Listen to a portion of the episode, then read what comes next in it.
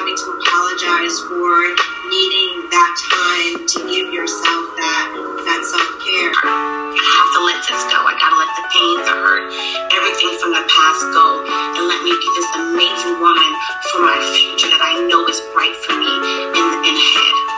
Well, natural, you want to be the best you can be, but at the end of the day, you can already know, you. So I think taking the time to kind of unclutter, I guess, uh, not be distracted, it allows you to kind of focus more on, on what, where you're at, you know, how far you've come. Forgiving yourself when you aren't, you know, nice to yourself.